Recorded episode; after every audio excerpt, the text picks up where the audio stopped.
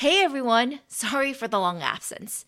You might think we've been on vacation, but actually, we've been working really hard on a slew of new projects. First and foremost, I am pleased to announce that we are alpha testing a new paid community for serious investors in China tech called TechBuzz China Insider.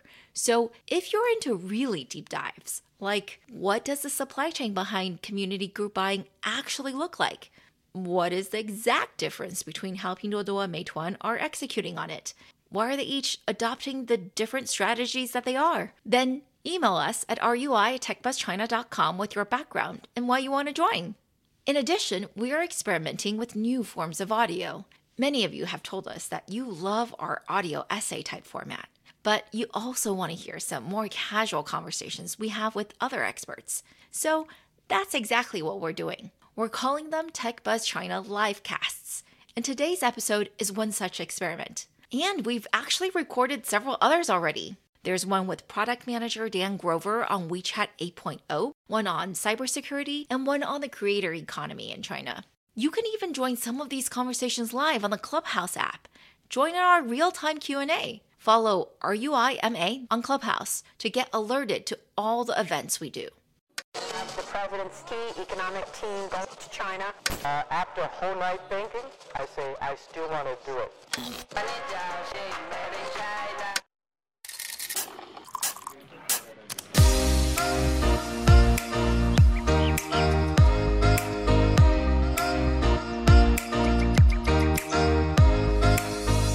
Hi everyone, we're TechBuzz China by Pandaily, powered by the Sinica Podcast Network by SupChina.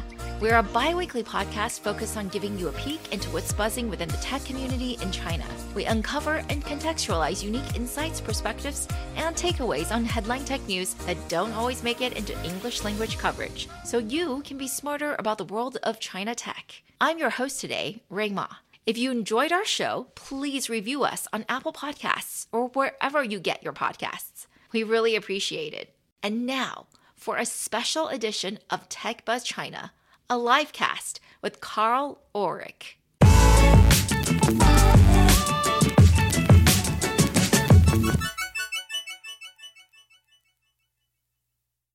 Hi, everyone. Welcome. I want to introduce my friend and speaker, Professor Karl Ulrich, who is the Vice Dean of Entrepreneurship and Innovation and the CIBC Professor of Entrepreneurship and E-commerce at the Wharton School of the University of Pennsylvania. He also hosts an appointment as a professor of mechanical engineering, and he researches innovation, entrepreneurship, and product development.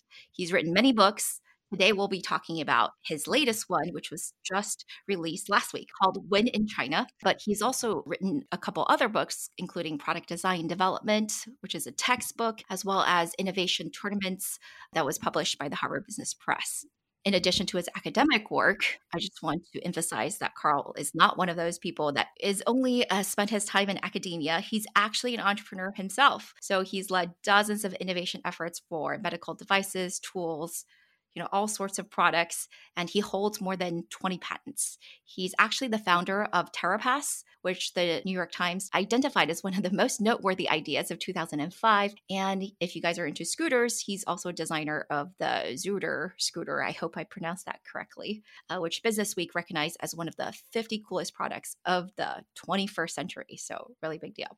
Karl holds bachelor's, master's, and doctoral degrees of mechanical engineering from MIT. So, like I said, today's topic is what it takes to win in China, a look at successes and failures. And we're really talking about Karl's most recent book, which is called Win in China. So, I was very lucky to be able to proofread the book and I knew it was going to be really good because I have a really high opinion of Karl. Because so many of the examples were on tech, even I was still really surprised about how many of those case studies I was actually unfamiliar with. Even though I was living in China and working in the industry when these companies were expanding and when these case studies were unfolding, but I just didn't know what actually was going on. And a lot of the assumptions I made about why these companies succeeded or failed actually weren't true. So I'm really happy to be introducing Karl to talk about these case studies a little bit more in detail. So, the first question I wanted to ask you is how did you come up with the idea of the book? And specifically, why did you pick these eight case studies? And could you tell us what they are, actually, for those in the room who don't have the table of contents in front of us. Sure. Well, Rui, first, it's a huge pleasure to be here. I'm a big fan of Tech Buzz China. I listen to every episode, so it's real. I'm really honored to be on the show. So, first, I should say that the book is co authored with Lele Sang, who is a research fellow at the Wharton School. And the idea actually originated with a conversation I had with Lele. Lele came in my office at Wharton, San Francisco, and she said, Karl, she was an alum of Penn, she came by and said, Hey, I graduated from Penn. I want to write a book. And my plan is to write a book about US tech company failures in China. And I said, Lele, that sounds like a real downer. And we also don't really just support people to write books here at Wharton. But then she left and I got to thinking about it. And I said, well, okay, but what if the scope were broadened to be beyond tech and beyond US and looked at successes and failures. That would be a book that would have a broader audience and would be more interesting and would be a little more upbeat. So I went back to Lele and I said, hey, why don't we work on this together? And why don't we broaden it? And why don't we make it about successes and failures? So to answer your second question, Rui, the book has is basically eight deep case studies. In most cases, they're the first time anyone's written an in depth case study of the company's experiences in China. And then we have as bookends a framework at the beginning and then some prescriptions at the end. And the eight companies are Amazon, Norwegian Cruise Line, Hyundai, and LinkedIn. Those are the first four. And I should say the first two are, are unquestionably failures Amazon and NCL. And then Hyundai sort of is a two part story, which we can get into if you want. And then uh, LinkedIn is the, the jury's still out. They have not yet succeeded. And then the four successes are Sequoia Capital, InMobi, which is an Indian ad tech company, Intel, and Zegna, the Italian fashion brand. So I want to start off with, I think, the elephant in the room, which is uh, Amazon. When I first moved to China, Amazon was alive and well. For a while, it really looked like they were going to really take over the market because they started going to China in 2004, which is still pretty early. And they bought one of the leading local domestic players called Joyo. They, you know, Jeff Bezos is obviously a famously long term thinker and just looked like they were really investing hard in the country, hiring a lot of talent, including many of my friends. But ultimately, they didn't really work out it actually in mid 2019 they announced that they were going to shut down their chinese marketplace business and shift their focus to offering mainland consumers overseas products rather than goods from local sellers which if we all know amazon's business model that's you know the marketplace is a huge part of their business. So that was a really big blow and everyone saw that as a retreat of the company from china. What do you have to say about amazon? Why did they not work out yeah, it's fascinating story. As with all of these stories, there's like a bunch of factors, but let me just take on a few of them. The first is that Amazon very much has a philosophy of one best way. There's one best way to do things, and we figured it out. And they're a little bit, I would say, a little bit arrogant that way, but often quite right. And in fact, one of the key principles of Amazon is leaders are frequently right or right most of the time or something like that. And so they bring a certain arrogance that we've figured this out and we know how to do things.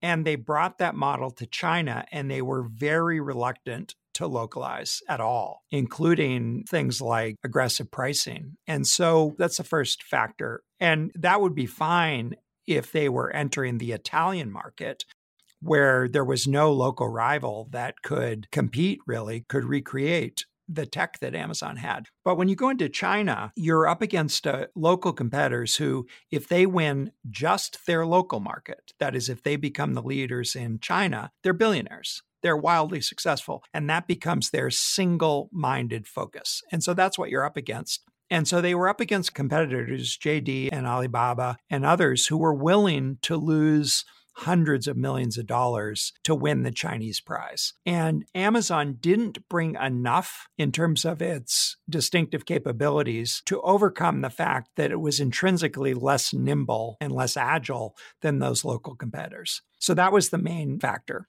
But there's another really interesting aspect to the Amazon story, which is that Amazon had opportunity costs. So if you actually look at the last five years, Amazon's return on capital has just crushed that of JD or Ali. Their stock is up a factor of 600% uh, in the last five years. They had amazing opportunities globally. And so, with a scarcity of managerial talent and some restrictions on capital, any company has to make a decision of am I willing to lose hundreds of millions of dollars a year for some possible eventual prize here in China?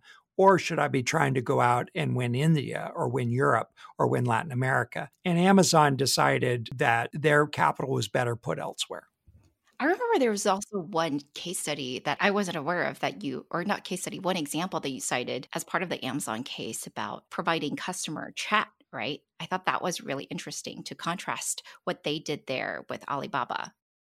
Yeah, well, I guess that's a nice example of lack of localization. Amazon takes the strategy that we're going to really build a great user experience. We're going to really understand user behavior, run lots of A B testing, and then we're never going to let you interact with a human. And the Chinese consumer expects a little more coddling, and the cost of customer service in China is much lower than it is in the rest of the world. So its competitors were willing to build features that perhaps were a little more labor intensive, but that better met the needs of the Chinese consumer. And Amazon was just not willing to do that. Yeah, and you see that even today. I think very few people realize how much of e-commerce is still powered with people-to-people interaction. They're like Pinduoduo, you know, like basically all the brands, even the luxury brands, have WeChat groups where you join and there's like a person promoting stuff and selling stuff to you, and you get this idea that you know you're in a group, a community of buyers, and everyone is interested in this brand or interested in what this person has to sell. It's very people intensive and highly manual in a sense, even today in 2021. Well, let's go on to another case study, right? So I think Amazon's a little bit of a downer. Like you said, they made maybe a very rational choice to invest in other markets and not put so much time into China when there's a lot of local players willing to lose a lot more money than they were able to. Let's contrast them with a successful case study, InMobi. So I actually had quite a few friends who were working at InMobi, and I had like a vague idea of what they were doing, which was digital advertising. I didn't actually know they were an Indian company. And I was definitely not aware of how successful they were. I mean, I kind of got the idea because they were sponsors at a lot of tech events in Beijing. Could you tell me or tell the audience more about InMobi and their, I guess, like pretty incredible success?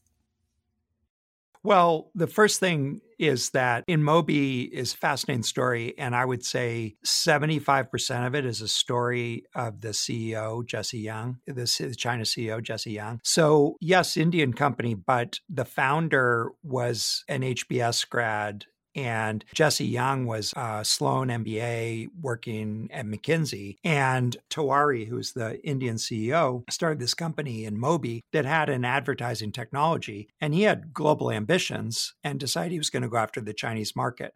So the InMobi story is one of where if you actually have a unique product, like if you have a better mousetrap, and you show up in a market with a better mouse trap, you can probably sell it, at least initially, until the local competition figures it out. And that was the InMobi story. They showed up with a mobile advertising platform that filled an important gap in the marketplace when there weren't other competitors. And that's what gave them their initial toehold. But then it was Jesse Yang was just a force of nature as a CEO and the local CEO. And so she at that point basically treated InMobi as a startup. And so it was sort of Jesse's startup in China. And at a certain point, China actually started eclipsing the other markets. And so I actually don't know what's happened in the last couple months, but when we interviewed Jesse for the book, she said, you know, at some point I went back to the mothership and I said, we got to fork the code here and we're going to have to create our own Chinese version of this product because we're not responsive enough. And so she did that. She had her own developers, she developed locally. And then at a certain point, they, and I think this is their current plan, they're going to spin out the company into two companies because the Chinese market was sufficiently different and sufficiently vast that it could support a separate company and that that in fact would maximize the shareholder value of the original founding team And so it's a story in this case of getting super lucky with the CEO, but then giving this company who has an initial toehold, giving them enough autonomy to go build what was essentially a successful startup within China. Yeah, I remember when I was reading this story, when you say that Jesse is a force of nature, but it's really important to point out she didn't actually have any experience in this sector, right? She was like a consultant or something. Yeah, she had no experience as an entrepreneur and she had no experience in the sector. And that's why I say she was a force of nature. I mean, I literally think it was just her, and you just comes across when you talk to her. She's incredibly passionate, incredibly hardworking, but also whip smart and has this really amazing global perspective on e commerce and on entrepreneurship.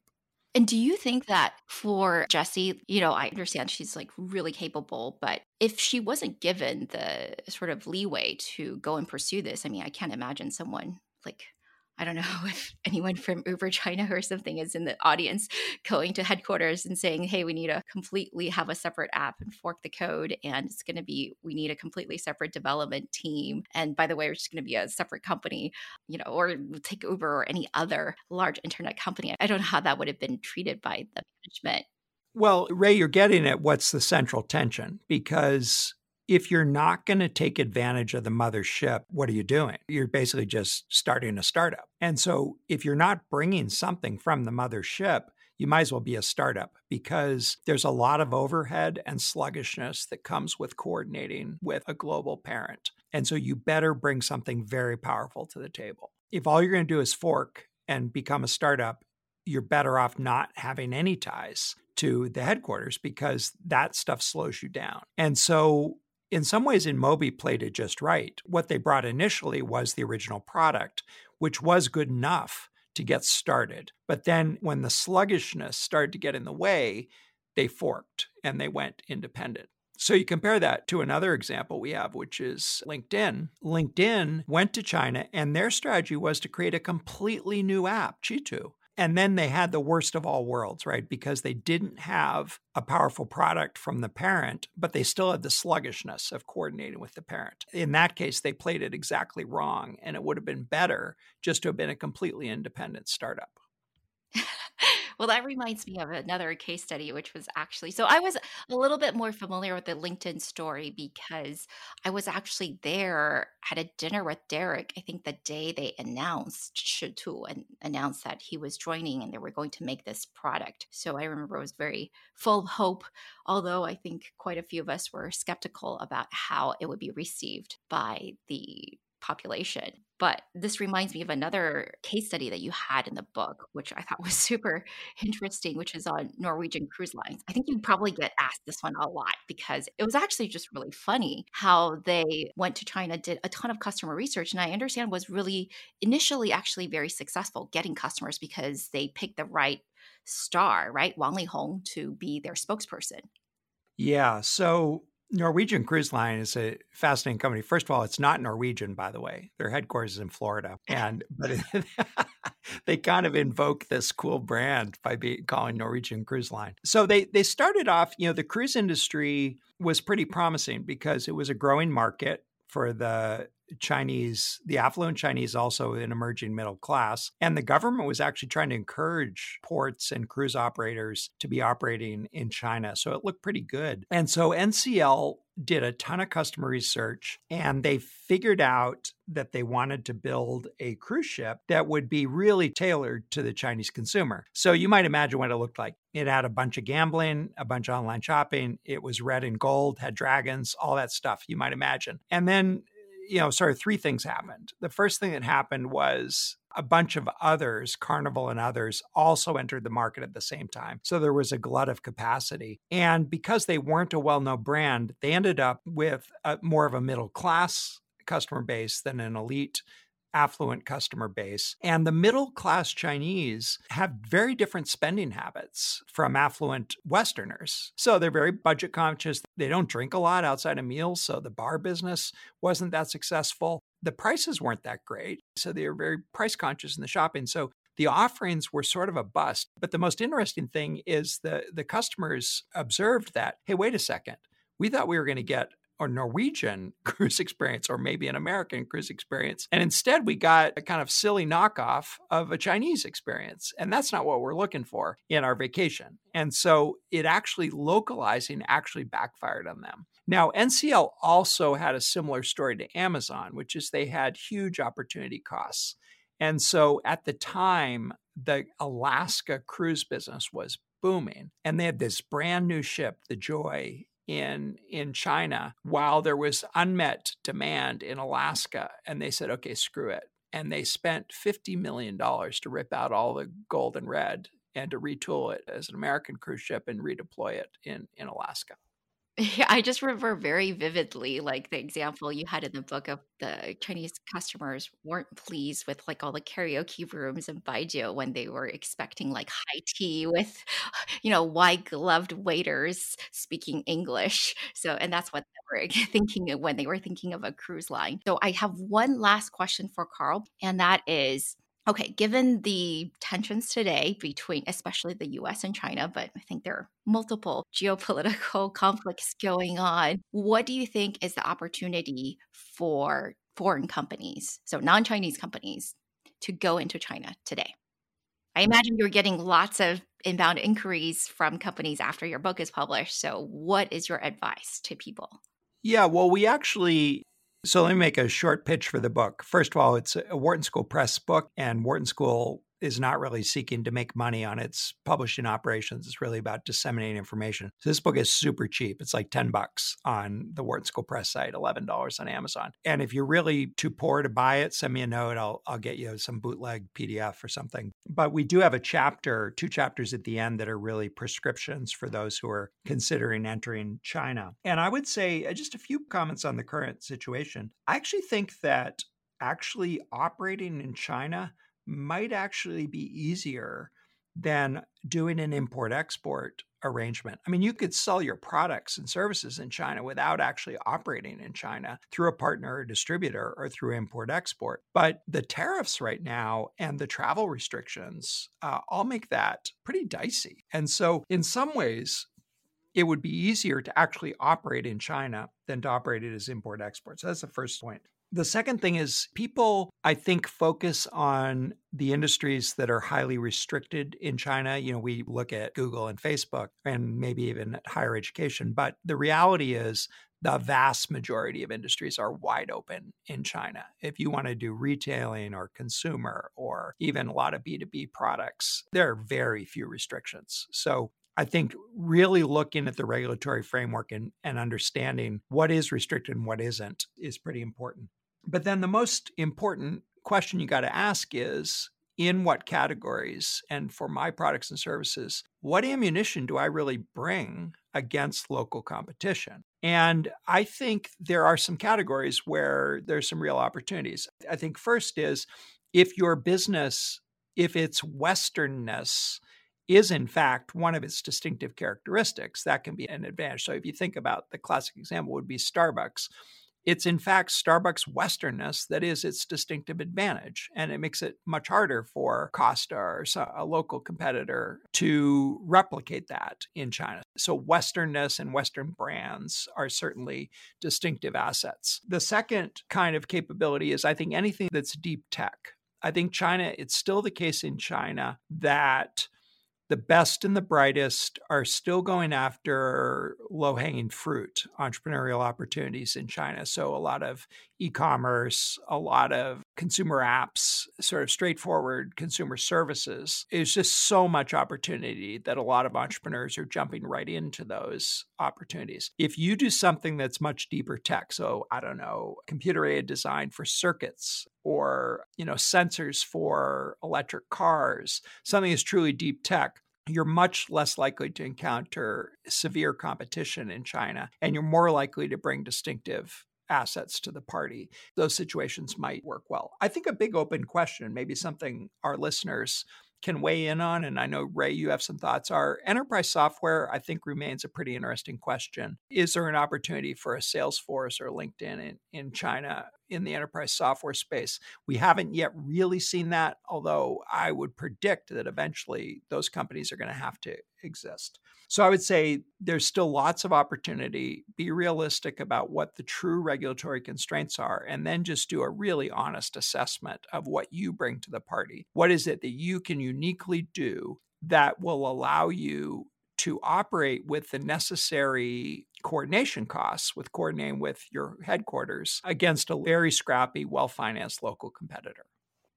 Yeah, I definitely agree with a lot of those points that you raised. I think some of the deep tech places, because of US sanctions, particularly on semiconductor, are getting filled up quite quickly because, you know, China has now elevated some of these sectors to a national level of importance. And so there will be a lot more funding being poured in.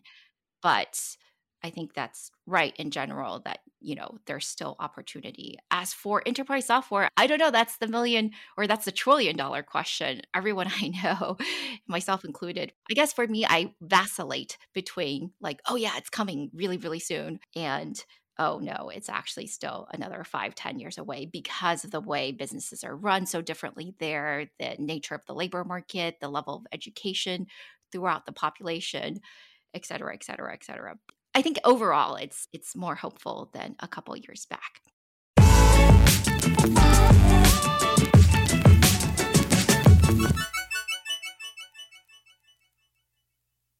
Thanks for listening to the special livecast episode today. Do let us know what you think. My Twitter is spelled R U I M A, and you can follow us at TechBuzzChina, The Pandaily, and SupChina News. TechBuzz China by Pandaily is powered by the Sinica Podcast Network on SupChina. Pandaily.com is an English language site that tells you everything about China's innovation. Our producers are Bryce Ye and Kaiser Kuo. Thank you for listening.